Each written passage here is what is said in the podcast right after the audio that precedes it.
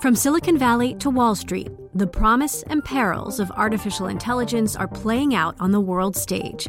But what will the next phase of AI adoption look like? Which companies, from big tech to startups, will dominate? And where do the risks and unintended consequences lie? I'm Emily Chang. Join me at Bloomberg Tech in San Francisco, May 9th, to answer many of the industry's burning questions, alongside Snap's Evan Spiegel, Xbox President Sarah Bond, OpenAI's Brad Lightcap, top researcher Dr. Fei Fei Li of Stanford, and many more.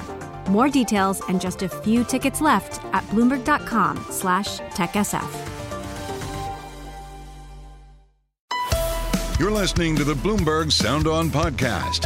Catch us live weekdays at 1 Eastern on Bloomberg.com, the iHeartRadio app, and the Bloomberg Business app, or listen on demand wherever you get your podcasts. The 21 year old Air National Guardsman arrested in connection with the leak of the highly classified documents from the Pentagon stood in court today after being arrested yesterday, making the metropolis of Dighton, Massachusetts a household name. Not to mention the man himself, Jack Teixeira, who today was formally charged in federal court. Bloomberg reporter Anne Mostue is at the Moakley Courthouse in Boston and joins us now. Anne, what's he charged with? Well, J- Joe, quite quite a shocking 24 hours here in Massachusetts. The prosecution read the charges unauthorized retention and transmission of national defense information and unauthorized removal and retention of classified documents or material. Now, each holds a maximum prison time of 5 to 10 years and we're waiting to find out if he's going to be charged per document because he's hmm. uploaded hundreds of documents. Wow, I'm sure it was a media frenzy. What was it like outside there, Anne?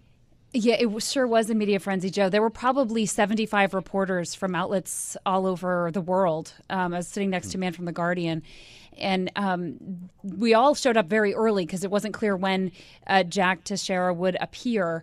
And it was 10 a.m. when he finally did. So I was in the courtroom. He showed up in a beige jumpsuit not showing much emotion. He's a small built man. He's 21 years old, so he really looked like a, boy.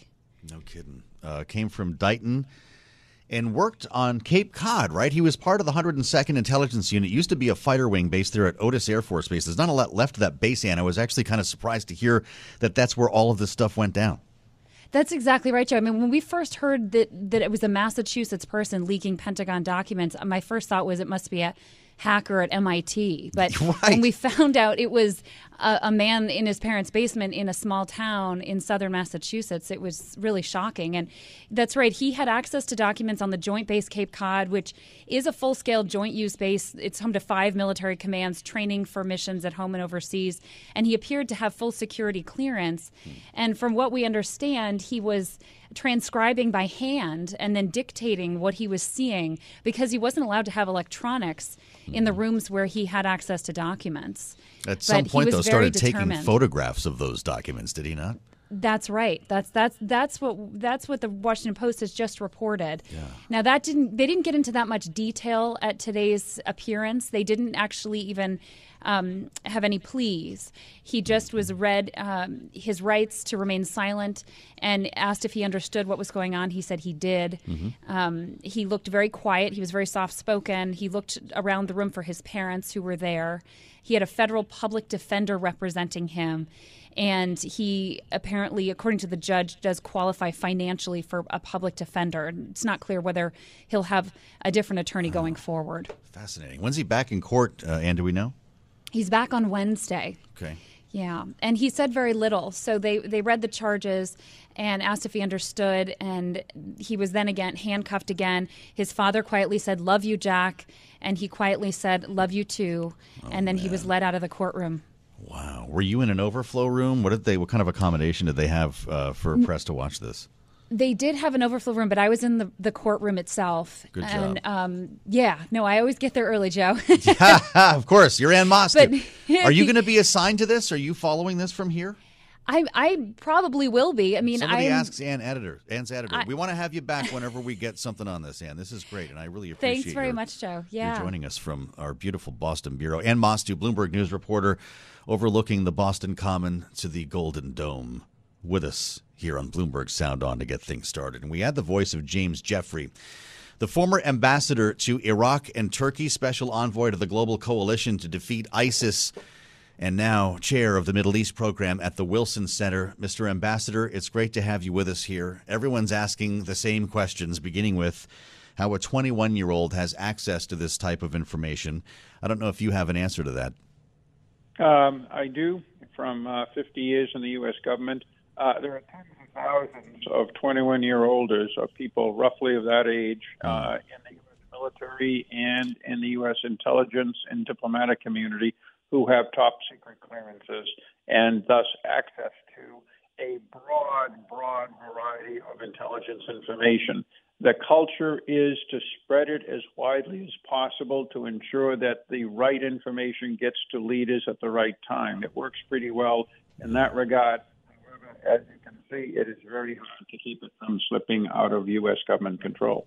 Got you. We may need to reconnect with you just to warn you, Ambassador. We'll see if your phone line hooks up here uh, or, or improves here. I just want to make sure we understand uh, what you're saying. There's there's a there's a debate going on on social media, as I saw last night and woke up to this morning, where the likes of Tucker Carlson and Marjorie Taylor Greene seem to be kind of siding uh, uh, uh with, with this young man, Jack Teixeira, to suggest that he is some sort of whistleblower on the war in Ukraine. Uh, whistleblower versus leaker are two very different things, aren't they? Um, yes and no.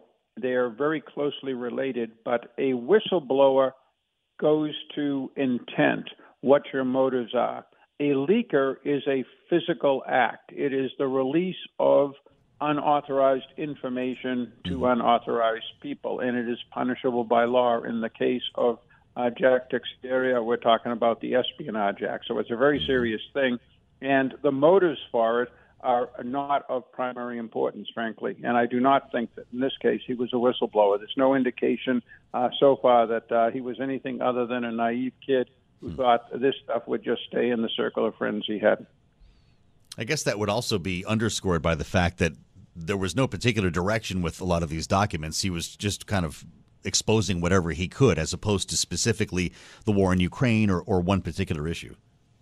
Exactly. I mean, uh, Fox News is not always the uh, best, uh, nor all congresswomen the best uh, sources of information. Uh, he was trying to impress his friends, and he just grabbed what was out there. But as we can see, there was a lot of very damaging, potentially damaging information that is out there that somebody could grab. And he had no real specific need for any of this stuff. That's what's so critical right. here. Yeah, so it, it, makes us question the motive. Are the charges uh, what they should be, Ambassador, and, and what should be the punishment? Uh, the punishment should be quite severe. It will take into consideration what his motives were. And so far as we can see at this point, it was not to harm or damage the United States, or even if you're a whistleblower, to try to make your own foreign policy. Hmm. Uh, it was rather uh, an internal thing. His intent was not for this to get into the public uh, sector. So that will be a uh, uh, consideration. But nonetheless, these are very serious charges. And the reason is we have to uh, contain and deter others from doing this for whatever reason, because this is extremely damaging to our whole global position and, frankly, the uh, collective security that keeps all of us and most everybody else in the world safe, including many Ukrainians right now and people on Taiwan. Why not charge him with treason? Um, I think that would be a well. First of all, treason, uh, as you know, is the only crime that the Constitution actually talks about. Hmm. We didn't charge the Confederate leadership with treason. It's a very, very big step, and it would have to involve uh, intent, motive, and I just so far don't see that in this kid's case. Okay, understood. Uh, you mentioned relationships and what this means uh, for us on a global level here. You know, there's been a lot of sort of smirking about the idea of you know anyone ever thought we weren't spying on our allies. Maybe they should grow up a little bit, but maybe you feel differently, Ambassador. How much cleanup does the Biden administration have to do outside of the U.S.?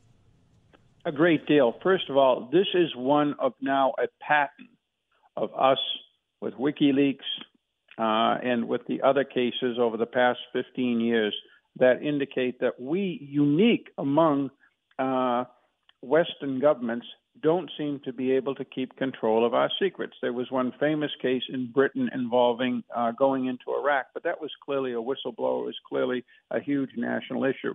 These things we're talking about in the United States are just sloppy controls and people taking advantage of them, but it is doing real damage.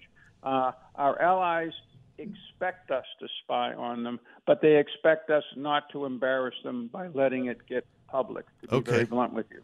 That's a great way of putting it. Then, so we're we are grown up enough to know that this is happening, but you can't excuse the sloppy work here. Exactly, and again, they don't do it. They wonder why we do it, and uh, I sometimes wonder myself. But um, again, I'm one who's benefited from the free flow of information uh, at the policy level. Got it. I see, uh, Ambassador. You're from Saugus, Mass which is just that says a lot to our listeners first of all in the boston area it gives you enormous credibility in this conversation. Ambassador what is you ever think a kid from dighton would pull something like this? Um, you know the kids i grew up with were capable of everything from uh, becoming uh, uh, world class uh, lawyers uh, in manhattan uh, to becoming criminals. It's just like every other small uh, lower middle class working community. It was a great place to grow up in and a great place yeah. to come from. It was the salt of the earth. How about that? Here's to Saugus, Mass. How, when you when you consider what's in these documents, at least to the extent that we know, Ambassador, and we're going to learn a lot more, I suspect, from from reports and, and leaks uh, on the leaks in the next couple of days here. How much damage was potentially done to our agents in the field, to our intelligence sources who might have been compromised? Uh, Almost none. Now, you can, and the Russians are good at this, look at the documents and start speculating on how we got certain information. But the uh, the one thing the U.S. the intelligence community, I should say, is very good at is it's smart enough not to share how it gets the information with the rest of us in the policy community because it knows we can't be trusted. Uh, so therefore, uh, agent reports, uh, specific intercepts of uh, uh, electronic transmissions and stuff, that is concealed. The information that is collected is then put into reports and uh, mm-hmm. distributed. But uh, the intelligence agencies are very good and have really, really been caught out in um, revealing sources. Thank God. Yeah, we spoke uh, yesterday on Balance of Power here on Bloomberg with Mark Esper, the former Secretary of Defense, who made the point repeatedly that we need to start tightening the circle, that too many people have access to this information. Do you agree? I do. There are also specific things you can do, and I've been in situations where we do do them. For example, you number all documents you have to have a specific need to know, unless you're somebody like my friend Mark Esper. He has to need to know everything as defense secretary, right. but 21 year old uh, enlisted people don't. Mm-hmm. Uh, and then uh, you limit their access to copying machines, you uh, search them going out of buildings. Uh, there are other things you can do. Very, very uh, sensitive, but the CIA does it as you polygraph people. There it is. Ambassador, great to have you with us here. I appreciate it. In regards to Saugus, James Jeffrey, the former ambassador to Iraq and Turkey, special envoy to the global coalition to defeat ISIS. He's a man of experience, now chair of the Middle East program at the Wilson Center. And we assemble our panel here on Friday. Rick Davis and Jeannie Sheehan Zaino with us, our signature panel on this day of the court date. What do you make of the ambassador's take on this, Rick? We've got a 21 year old in a lot of trouble. Are the charges appropriate for the crime? Uh, sure. I, I, think that they, the charges have been weighed by DOJ, coordinated with the Department of uh, Defense, and and certainly punitive enough to send a message to anybody else who is thinking of you know being sloppy with with classified documents. Um, uh, we certainly have a lot of press around them these days, uh, whether you're a president or a 21 year old. God knows. And uh, and so I think part of it is just managing some of the, the, the public reaction to this, so that uh, it becomes more and more difficult for people who want to who want to you know be sloppy with these documents. And in this case, it sounds like sloppiness was at the heart of the of the equation here. Jeannie, is this the beginning of the embarrassment here for the Biden administration, or is the worst out there? You know, let's hope it is the beginning and the end of the embarrassment for the United States, quite frankly. And I think the ambassador just laid out beautifully, um, you know, what a, a, black mark this can be. Um, you know, amongst the questions you were talking about, another series of questions I think that has got to be addressed, and we hope it will be, is how were these documents not found for so long? Right. And what sort of responsibility do these social media outlets like Discord, what do they have to be responsible for? You can't post pornography supposedly on these things, how could you post national security documents? So I think we have a long way to go in terms of answering a lot of these big questions. Yeah. We're just getting started with Rick and Jeannie as we see the story on the terminal. U.S. humiliated over the 21 year old's alleged tie to secrets leak. The Biden administration's got some splaining to do, and we'll talk more about it with our panel next. The Friday edition of Sound On is off and running. Glad you joined us. This is Bloomberg. From Silicon Valley to Wall Street, the promise and perils of artificial intelligence are playing out on the world stage. But what will the next phase of AI adoption look like? Which companies, from big tech to startups, will dominate? And where do the risks and unintended consequences lie? I'm Emily Chang. Join me at Bloomberg Tech in San Francisco, May 9th, to answer many of the industry's burning questions, alongside Snap's Evan Spiegel, Xbox President Sarah Bond, OpenAI's Brad Lightcap, top researcher Dr. Fei Fei Li of Stanford, and many more. More details and just a few tickets left at bloomberg.com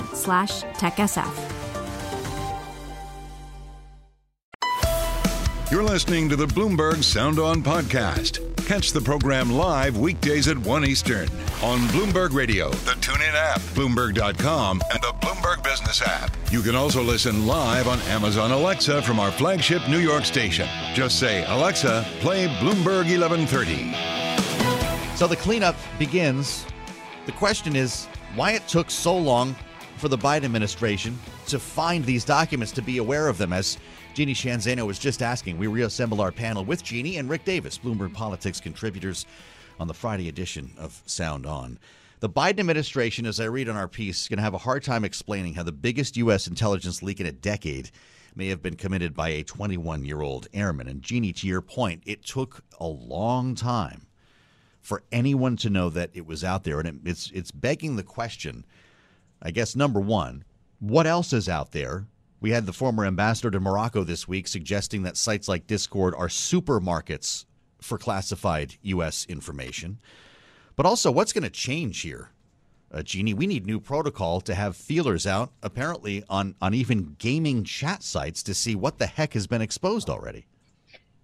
That's right. And this opens a whole can of worms. We're already hearing people in and out of the government saying maybe we need to step up surveillance of social media, gaming sites, everything else for libertarians that, you know, you know, makes them quake in their boots. They don't want more government surveillance of these things. But of course, from the government's perspective, we need to be secure. But I would, you know, re-emphasize what you just said about why this took so long for them to uncover this and to your previous interview, mm. if this is a supermarket for classified documents, do these social media sites bear any responsibility to monitor what is being put up there? Which gets us back to something we've all talked about for a long time. Mm-hmm. Do we need regulation or better regulation or some regulation of these social media sites? So, you know, it's absolutely true. We have to figure out how he got these out of there, and the government needs to take responsibility for the 1 million people apparently who have access to these documents yeah. but also the sites on where they are being disseminated. Those organizations may need to be held responsible as well, or at least we need to think about regulation on the back end of this. So there's an awful lot attached to this story, crazy story, I think, of a 21 year old kid who Anne described looking like a little boy who was able to do all of this, and we still don't know the extent of the damage. Uh, the ambassador, Rick, even brought up Section 230 is is that something that should be looked at as part of this conversation? Should, should sites, sites like Discord be dissuaded uh, by by allowing this to happen for fear of punishment? Well, it's, it's very hard to uh, imagine that uh, the pile of arguments against 230 that that, that publishing uh, illegal information uh, would not already be covered. You would um, think, but um, but yeah, look, I mean, it, it's just all part of a, a, a, massive debate that's going on in Washington and every capital around the world as to how you regulate you know these kinds of publications, uh, if you want to call them that, uh, mm-hmm. sites uh, where people create their own content. And in this case, uh, you know, you find it hard to believe that anybody could actually know what was or what wasn't. Uh, you know, classified information, especially because early on he was retyping all this stuff. It was like right. like his original content. Yep. And uh, which you wonder, you know, why he would do that other than trying to avoid being caught. Um, but like the bottom line is, I think that the the bigger question is why does it take so long to find this stuff? And and I think we're at the very beginning stages of a, a, another debate around how you manage open source intelligence. I mean, we've seen in full display. Uh, during the Ukraine invasion of uh, uh, the Russian invasion of Ukraine, the use of open source intelligence that tells us troop movements and amassing equipment in certain locations, and it's actually you know been very beneficial to the Ukrainian defense um, uh, the same technology that is used to collect pictures and information and and, and that kind of thing in the open source, you know, things that are already in the public domain, could have picked these documents up uh, in in the course. So uh, very powerful uh, algorithms that will search out information that might be linked to classified information. You know, will have to come out of the intelligence community at some point. There's an interesting, maybe scary, uh, you guys can weigh in on that part of it. Uh, domestic political wrinkle to all of this. As Marjorie Taylor Greene tweets, Jake Teixeira is white, male, Christian, and anti war. That makes him an enemy to the Biden regime. And he told the truth, she writes, about troops being on the ground in Ukraine and a lot more. Ask yourself, who is the real enemy?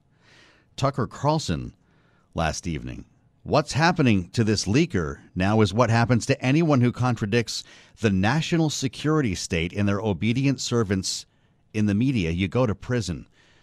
Is this how this is going to fall down here, Jeannie? There will be some on the right who try to make a hero whistleblower out of this young man?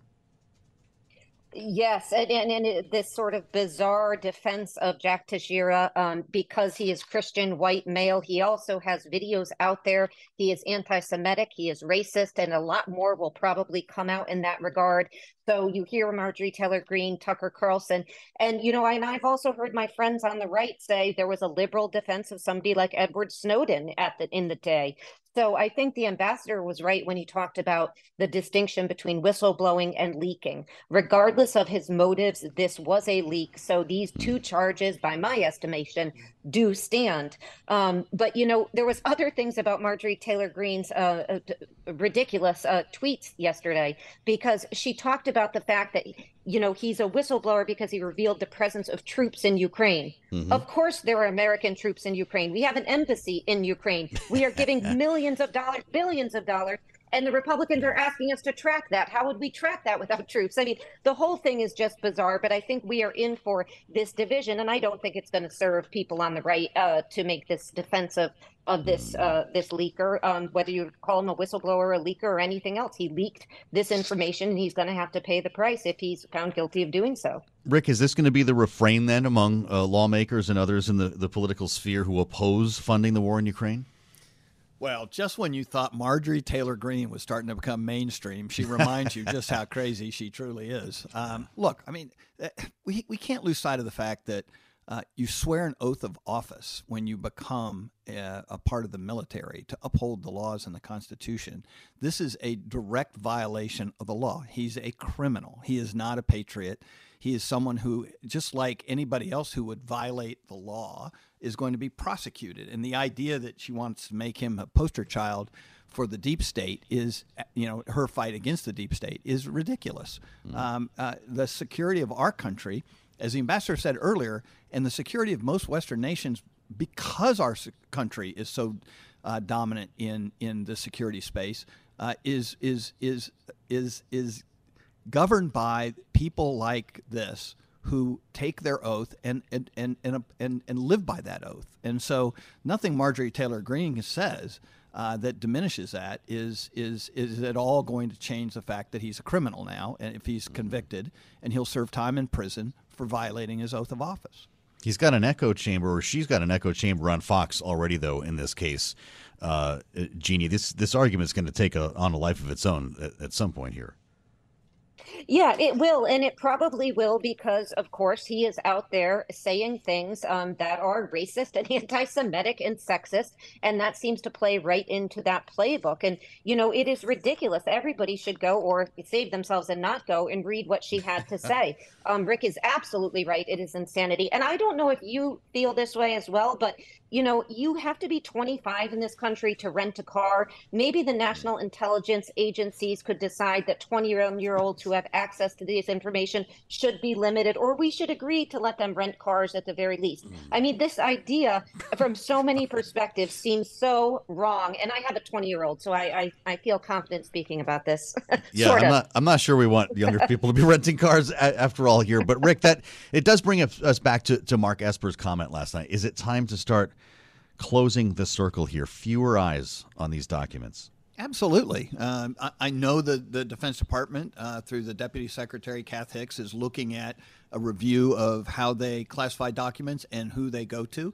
Uh, but it's it's absolutely outrageous that the two biggest leaks we've had in intelligence out of the Defense Department, you know, came from uh, Edward Snowden when he was 29 years That's old, right. and this kid when he was 21 uh, uh, are we not watching the kids in the house? You know, I mean, it's yeah. just absolutely amazing to me that there aren't enough uh, constraints uh, given to people who would have access to this and and monitoring when these documents are printed out or downloaded uh, in any server. Nevertheless, one uh, you know operated by someone who has just turned 21. Yeah, I'll tell you. The takeaway here to me sounds like you better watch out for the IT guy. You're listening to the Bloomberg Sound On podcast. Catch us live weekdays at 1 Eastern on Bloomberg.com, the iHeartRadio app, and the Bloomberg Business app, or listen on demand wherever you get your podcasts. I'm Joe Mathieu in Washington, and Kailey Leinz has joined us as always for hour two of Bloomberg Sound On. Happy Friday. I don't know how we made Indeed. it. Indeed. But of course, this Friday, uh, we knew was was bank day, right? This is, of course, mm-hmm. uh, the beginning of earnings season, and after everything that we have gone through over the last month, it seems to mean more than ever. JP Citi, Wells Fargo, it's good to be the big guys, I guess, is the moral of the story here, huh? Yeah, evidently, even in the aftermath of a bank crisis, or perhaps because of a bank crisis, they saw a little bit uh, of a benefit here. Pretty good earnings for all three of these. What's interesting is it's not necessarily translating into some Good Friday feelings. Yeah, what's up with that for the broader market? I don't know. We should ask someone, Joe. We should indeed, uh, as we uh, as we uh, bring in Kriti and Sonali uh, this is a roundtable I've been looking forward to because everybody has a certain area of expertise, so I should just be quiet for the next 10 minutes. Kriti Gupta, Bloomberg Markets correspondent, Sonali Basak, Bloomberg Wall Street reporter, and of course, Kailey Leinz here. Man, we have the best of the best, and we're going to get to the bottom of what's going on here. Did you suggest, by the way, that Jamie Dimon maybe got up on the wrong side of the bed? Possibly. I the mean, conference the, call was... the conference call was interesting, basically telling people that they need to look back at the statement, the letter he had already put out. They could find the answers there. They were answering their own questions.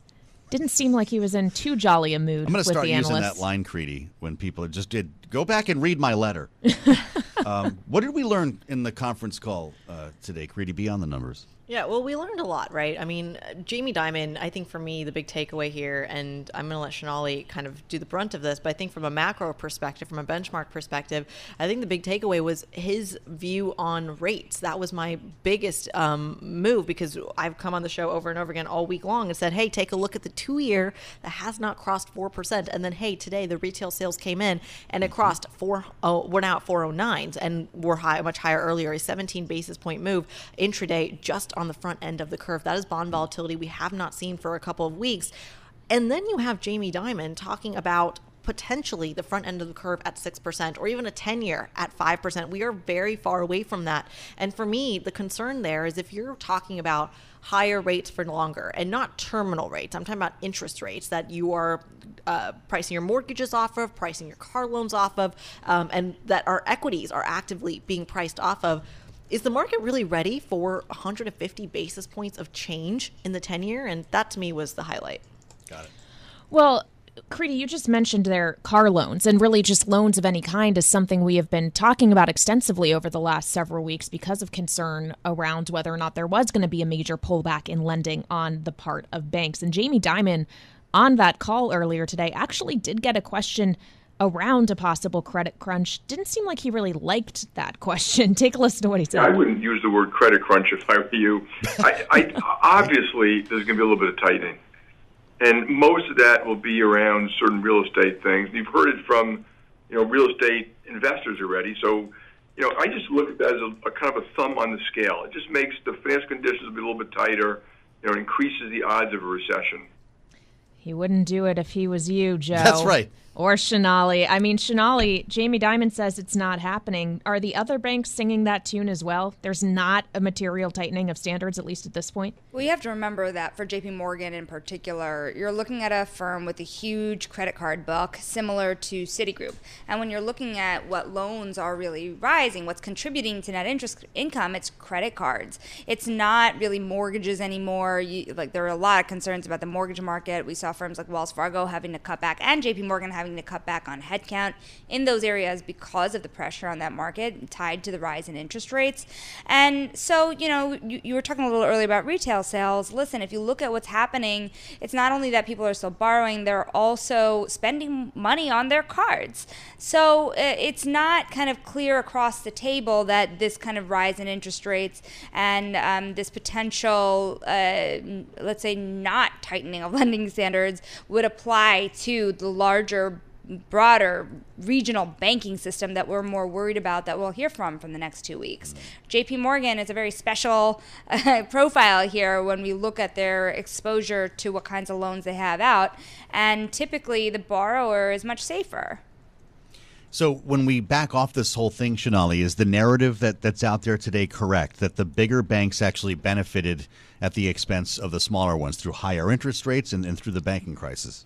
Yeah, well, you know, JP Morgan, one thing you could say was a direct beneficiary of what had happened the last couple of months. Their deposit base, right. they drew in more deposits. I mean, they drew, they had a jump after a few quarters there of a decline. But they're mm-hmm. telling you that that deposit base that came in is not necessarily sticky. Citigroup says they had a lot of institutions that came in with them, and that is more sticky than you know the retail investor, the founder that might have moved their money to J.P. Morgan in the interim. You know, people want multiple banking counterparties, and frankly, I think kind of my favorite quote that I saw today was not in the banking system at all. It was from BlackRock. It was from Larry Fink saying yes. that money is moving to ETFs and money markets mm-hmm. because you're not getting significant yield at a bank. BlackRock's assets, as I read on the terminal, swelled to over $9 trillion as depositors sought cover following the collapse of several U.S. banks pouring money into their cash management funds. That's exactly mm-hmm. what is talking about uh, here, Kailey. And, and it's a name that is frequently left off the, the JP Citi Wells Fargo list. Yeah, I mean, it maybe in somewhat of a league of its own, but we have to consider just Fair the enough. sheer number of uh, assets through which are managed uh, by BlackRock. As we're talking about assets, different asset pricing, where uh, people are putting their money into Kriti, bank stocks, big bank stocks, maybe, maybe not the regionals. I mean, is the worst of the pain over for these guys? Um, yes and no. But before I get to that, I want to quickly make a comment on the money markets there because if mm. the, let's take that a step further, even if you're seeing money go into these money market funds, which makes sense, of course, and is a very natural reaction, by the way, when you're combining banking turmoil with recessionary calls, which have really kind of gotten pulled up timeline wise also, keep in mind those money market funds have exposure and are being used in the repo facilities for the Federal Reserve as well. So it kind of full, there's a full circle here of how the Federal Reserve is suddenly exposed to a massive amount of funny that uh, excuse me, money, money, funny money, but funny. money at the end of the day. It's been a long day, man. Um, but um, truth comes out. but but point is, there's so much, and I think one of the kind of warnings that um, again Jamie Dimon and uh, his kind of counterparts on the JP Morgan conference call had talked about was that this might not be the end of the moves in deposits. Just because you're seeing all the deposits come um, in right now does not mean we're going to end the year the same way. Now, to Kailey, to ask to answer your question on the stock market, of course, today you are going to see the larger banks trade off of these massive deposit flows the way we've seen regional banks trade off the updates on their deposit flows. That's the no brainer. Mm-hmm. It might not stay though, because at the end of the day, again, if you are worried about some sort of recession, financials isn't where you put your money. And if you're trading positively on the larger banks because of deposit flows, and the mm-hmm. bigger banks are telling you that they're not going to stay there, then why would you keep your money and, there? And on top of that, guys, you know, you have this kind of, uh, you, you know, months long trend where you see the investment banks doing a lot better than the consumer banks when you look at how they're trading in the stock market, and then the regional banks doing even worse. And if you look at the numbers, yes, the classic investment banking numbers are lower, there are less deals, there are less IPOs, all of the above, but traders are making out like bandits. Yeah, totally. and so, you know, you have JP Morgan and Citigroup in particular that said fixed income trading was well above estimates. It's b- below where it was last year, but they're still making real money and that Mhm. number helped Citigroup turn a surprise profit actually. Yeah, it was- it trend was- lies it sticks. One of the best fixed income trading halls they've seen in a decade. Wow. I guess that's just a question of whether or not Citi or any of these banks can keep keep that up.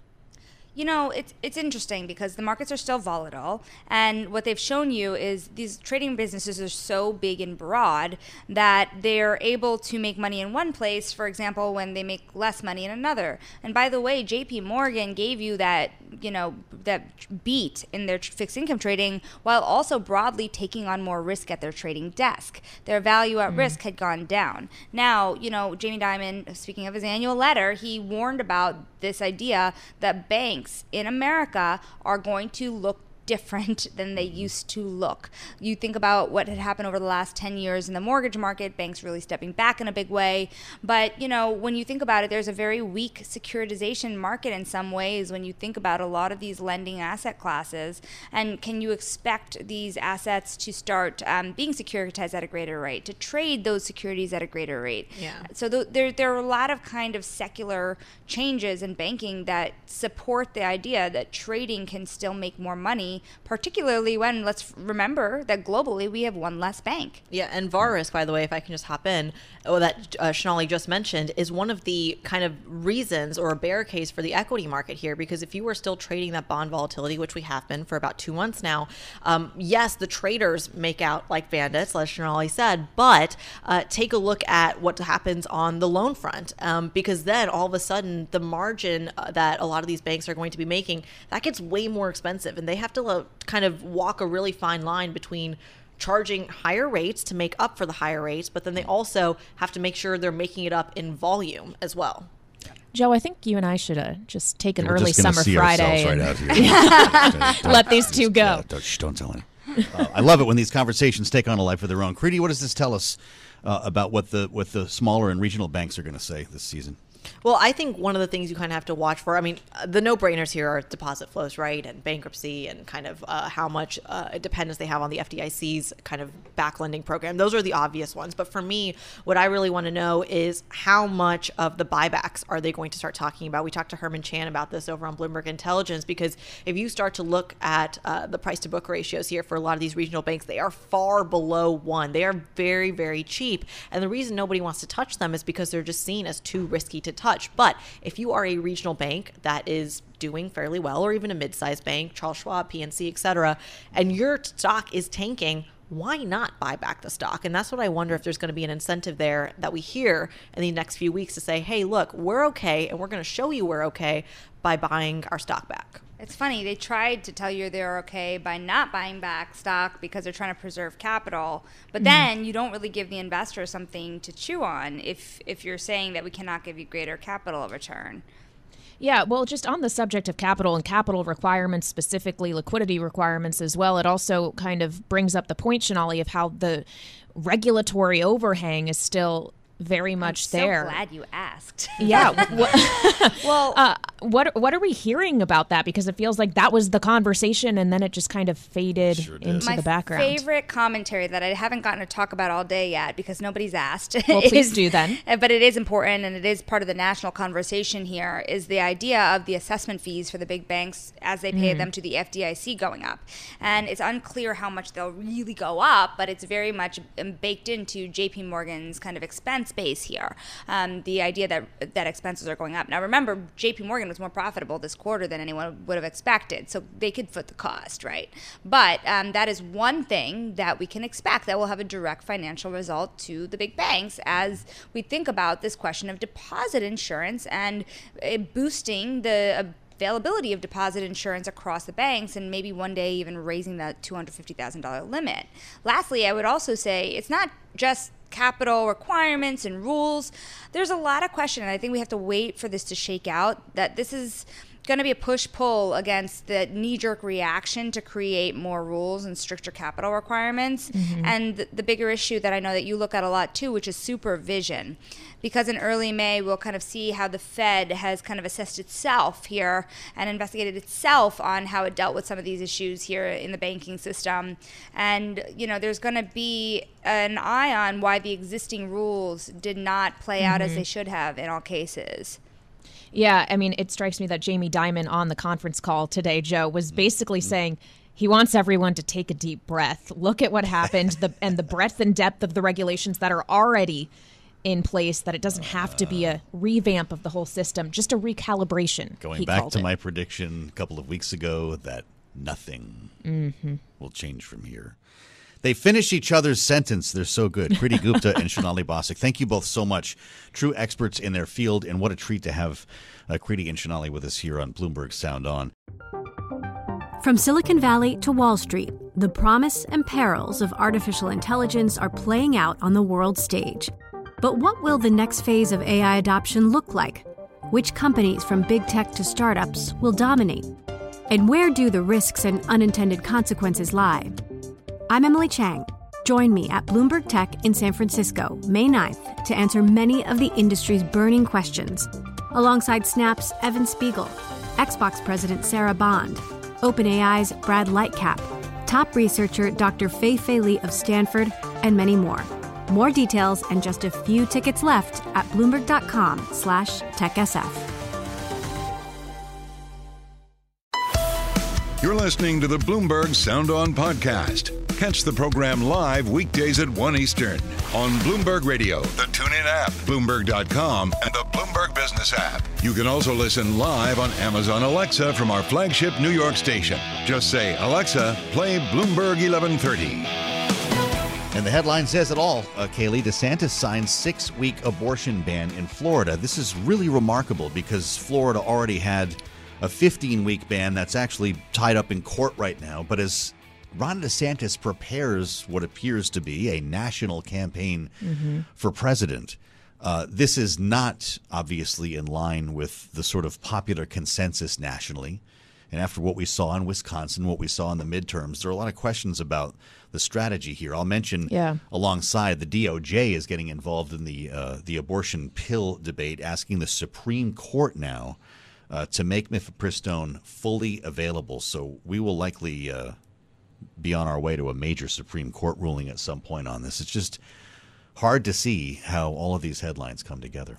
Yeah, well, I mean, what they do display is the very incredible amount of friction and tension around the abortion issue in America. And as you rightly allude to, Joe, clearly one that is of high priority to voters. We have seen that on display in elections of all sorts uh, over the course of the last several months. And for Ron DeSantis in particular, it raises the question of maybe this helps him when he is seeking the Republican nomination in the primaries as he tries to differentiate himself uh, between conservative candidates. Yeah. But then you get to the general well, election. It's kind of hard to pivot off of that, right? And that gets a little more complicated I mean, for him, I would think. You're planting your flag here. Right. we know that this is uh, polling data from the Public Religion Research Institute.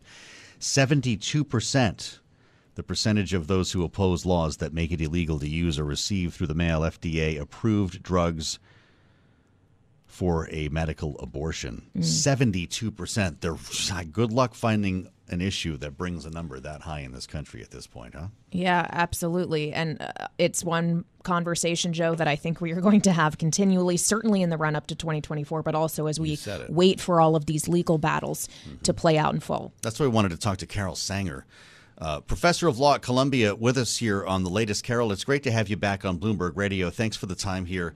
Uh, I, I, guess we can pick through these one at a time, but the DOJ move is compelling to me. Do you see this as something that the DOJ acts on imminently? You mean that they will um, challenge it in court and try to get this yeah. to the Supreme Court? Yeah, yeah for a ruling on mifepristone specifically. Yes, um, they have to because because what uh, the Texas uh, district court judge and then the Fifth Circuit Court has sort of approved it, is too um, too vital to the whole case of whether abortion is going to be uh, uh about whether or not we're going to follow the Supreme Court's decision in Dobbs, which was the case that was decided last uh, early last summer yeah. that overturned Roe v. Wade. And the interesting thing is, one of the things that Justice Alito said right in the beginning of the decision is, what we're doing here is we're supporting democracy. We're saying that the the the Supreme Court shouldn't decide what whether abortion is going to be illegal or not, but it should go back to every state. And so what the what the what the um, banning of uh, or the attempt to ban mifepristone does is take it away from the state mm-hmm. because um, we have 17 uh, states that say we're keeping for now we're keeping abortion legal, and so it's like out of left field that that's the the basic ruling, and then some Texas judge or you know a Texas judge comes in and says, "No, I don't think they did such a good job deciding that yeah. Um, mifepristone was dangerous." Well, and it strikes me as well, Carol, that when we're thinking about this, we have to consider that yes, this is about abortion and access to the abortion pill, but it also is about the jurisdiction of the FDA, essentially. And Absolutely. so I do wonder if this ultimately comes down to the Supreme Court, which, as we know, had has already ruled uh, in favor of rolling back abortion rights if because of the FDA component and the kind of precedent this would set, they may be compelled to rule in a different way than you might think for a conservative majority. Well, I think that's right. And it's not just that they'll rule it, but they really have to take the case because there's way more at stake with um, saying the FDA doesn't have the traditional uh, authority that it has. And, and, uh, uh, it, you can you can test it out and say, well, fine, we don't like abortion, so let them let them let's take that down. But there are so all of us rely on the FDA to approve our drugs, our food, uh, and and so we we have as a country we have great faith in this administrative agency, and you can't really pick and choose. Um, we we say well they act with integrity, they do scientific experiments, they require high standards before they'll pass a uh, you know approve a drug. So that's you're you're quite right. It's not just in, in a way this is very good for pro-choice people because they have the larger issue, they can present that as well. It's not just us guys, it's whatever drug you happen to like, hmm. you know, that could now be at risk. The Florida uh, ban that Ron DeSantis signed is making big headlines here, a six week ban for its yeah. own reasons, of course. But the, the existing 15 week ban, which he signed uh, in a ceremony as opposed to uh, 11 o'clock yeah. last night, the way this was done, that's actually being yeah. contested as well. How, how does that come to fruition? Well, the fifth, so before we had Dobbs, which said we're getting rid of abortion, the right to abortion altogether, mm-hmm. everyone thought that the issue was going to be how much time do you get to decide to have an abortion uh, other than viability, because there was a big argument that viability was too long a period. And so, but, but what the court did in Dobbs was say, don't worry about the length of time um, as, as the key way to get rid of abortion. We're going to um, we're going we're, but but but states may say yeah we'll have we, we will have legal abortion but we'll only have it for six weeks or 15 weeks and 15 weeks is um, most women have abor- women and girls have abortion at, at eight weeks or before mm-hmm. so we see that setting it at 15 weeks is sort of like a scare tactic and setting it at six weeks is really um, so hostile and aggressive because it's it's still the case. We've got a lot of over-the-counter abort, uh, pregnancy testing, but a lot of women, especially younger women, don't know that they're pregnant by six weeks. But and there so is there. Mm-hmm. There is still a question, Carol, of ultimately if this will stand, or even if the 15-week ban right. will stand. The state supreme court still has to issue a decision on constitutionality. Yes, yes. Do you think there is a way that will go? You mean in light of they've just the the, the legislature just passed a six week ban? So right, but that can't actually take effect. 15, that's right. They have to decide this other one first, which is is you know it's it's teed up to be decided, and it looks like DeSantis is just um, saying to his hardcore base, um, I'm I'm protecting you. I've got Mm-hmm. I've got your back. And if we lose on the 15, you know, it doesn't matter. I'm going in with the we've I've already secured for you the six week ban. And so it's um, it's it's sort of like um, showing showing off or grandstanding, and saying, uh, uh, look look at look at these numbers, and you'll see that I'm on your side. But actually, most people don't favor the six week ban, as we saw in some of the referendum. That's Um, for it's sure. just not it's just not enough time. It's, that's So- borne out in the polling data uh, across the board. Carol, thank you for joining us. Carol Sanger, professor of law at Columbia University, author of About Abortion Terminating Pregnancy in the 21st Century. My goodness, this is a story that's not going away. To your point earlier, Kailey, as we get into a campaign season, you've got the likes of Ron DeSantis weighing in now. But one thing that we talked a lot about, and probably not enough uh, since around the Dobbs decision, was the economic impact that this has on women. And you've actually put some data on this now. Yeah, I mean, and for Florida, for specifically, since we were just talking about uh, Ron DeSantis, the Institute for Women's Policy Research in 2020, so before things had got even more restrictive, estimated that the total economic loss for women of reproductive age, so 15 to 44, because of state level abortion restrictions in Florida was $6.5 billion. And that if you eliminated those restrictive policies, you would have a six tenths of a percent increase in state GDP and a one and a quarter percent increase in the state's labor force for women of that age. When you take that nationally, the mm-hmm. same institute says that restrictive abortion laws cost state and local economies $105 billion annually. By reducing labor force participation and earnings levels for these women affected. That is really uh, remarkable. But and it, you know, we're Bloomberg. We we of course follow the data. Mhm. And what was uh, a compelling anecdotal argument means a lot more when you put numbers on it, doesn't it? Yeah, absolutely. Thanks for listening to the Sound On podcast. Make sure to subscribe if you haven't already at Apple, Spotify, and anywhere else you get your podcasts. And you can find us live every weekday from Washington, D.C. at 1 p.m. Eastern Time at Bloomberg.com. From Silicon Valley to Wall Street, the promise and perils of artificial intelligence are playing out on the world stage. But what will the next phase of AI adoption look like? Which companies, from big tech to startups, will dominate? And where do the risks and unintended consequences lie? I'm Emily Chang. Join me at Bloomberg Tech in San Francisco, May 9th, to answer many of the industry's burning questions, alongside Snap's Evan Spiegel, Xbox President Sarah Bond, OpenAI's Brad Lightcap, top researcher Dr. Fei Fei Li of Stanford, and many more. More details and just a few tickets left at bloomberg.com/techsf.